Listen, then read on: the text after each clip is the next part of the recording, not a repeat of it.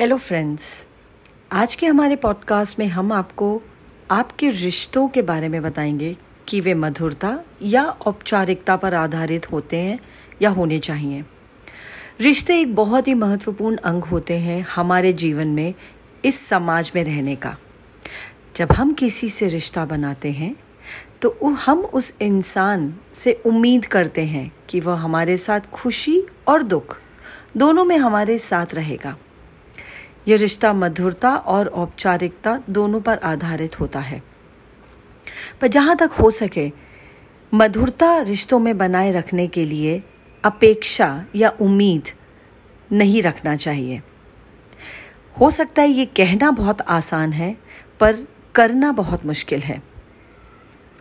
तो इसके लिए एक टूल एक आ, आ, जो ची वो टूल जो मैं साझा करना चाहूँगी आज वो ये है कि मधुरता रिश्तों में बनाने के लिए पहले स्वयं से मधुरता बनाना बहुत ज़रूरी है। ये देखिए और जानिए कि आपका रिश्ता आपके स्वयं के साथ कैसा है। क्या आप अपने आप को बहुत जज करते हैं? कई बातों में अपने आप को कोसते हैं, अपने आप को गलत ठहराते हैं, या अपने आप, अपने अंदर कमियाँ निकालते हैं।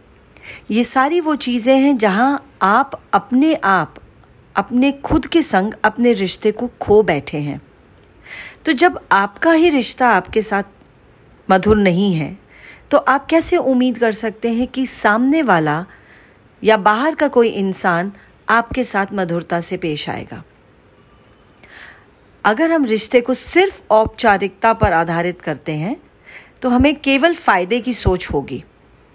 कि हम किसी के साथ रिश्ता बना रहे हैं, पर एक फ़ायदे के भाव से कि इसके साथ रिश्ता निभाने में मेरा क्या फ़ायदा है।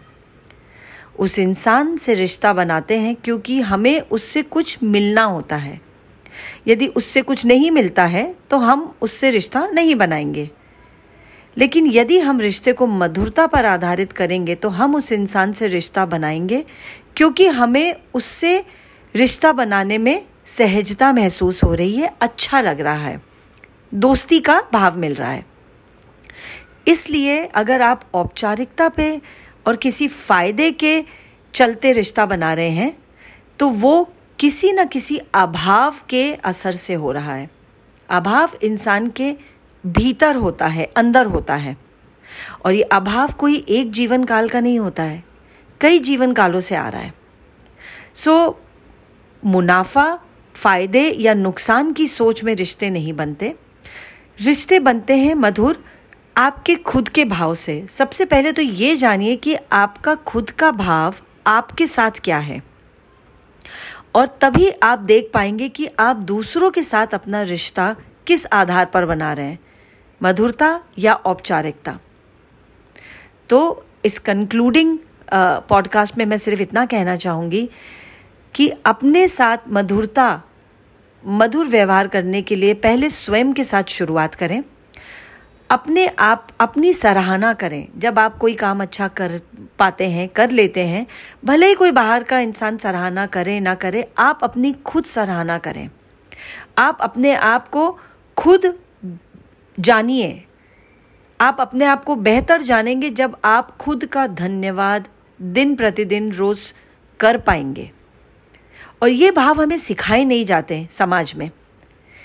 इसीलिए मैं आर्शिया सेठ, एक वेलनेस कोच और एक ऑथर रिश्तों में कैसा होना चाहिए, रिश्ते कैसे निभाए जाएँ, जो मधुर हों, इसको लेकर एक सिक्स पार्ट कॉल सीरीज़ लेकर आ रही हूँ, जिसमें मैं बहुत सारी वो जो औपचारिकताएँ हैं और जो अभाव है भीतर, चाहे वो रिश्तों को लेकर हो धन संबंधी हो, शरीर में कुछ चल रहा उसको लेकर हो, उस अभाव को नष्ट करने के लिए ये छः पार्ट की कॉल सीरीज़ है, जो कल 20 अप्रैल को ऑनलाइन शुरू होने जा रही है। तो अगर आप इसमें ज्वाइन करना चाहते हैं तो प्लीज़ हमें मैसेज करिए और हम आपको सारी डिटेल्स भेज देंगे। Thank you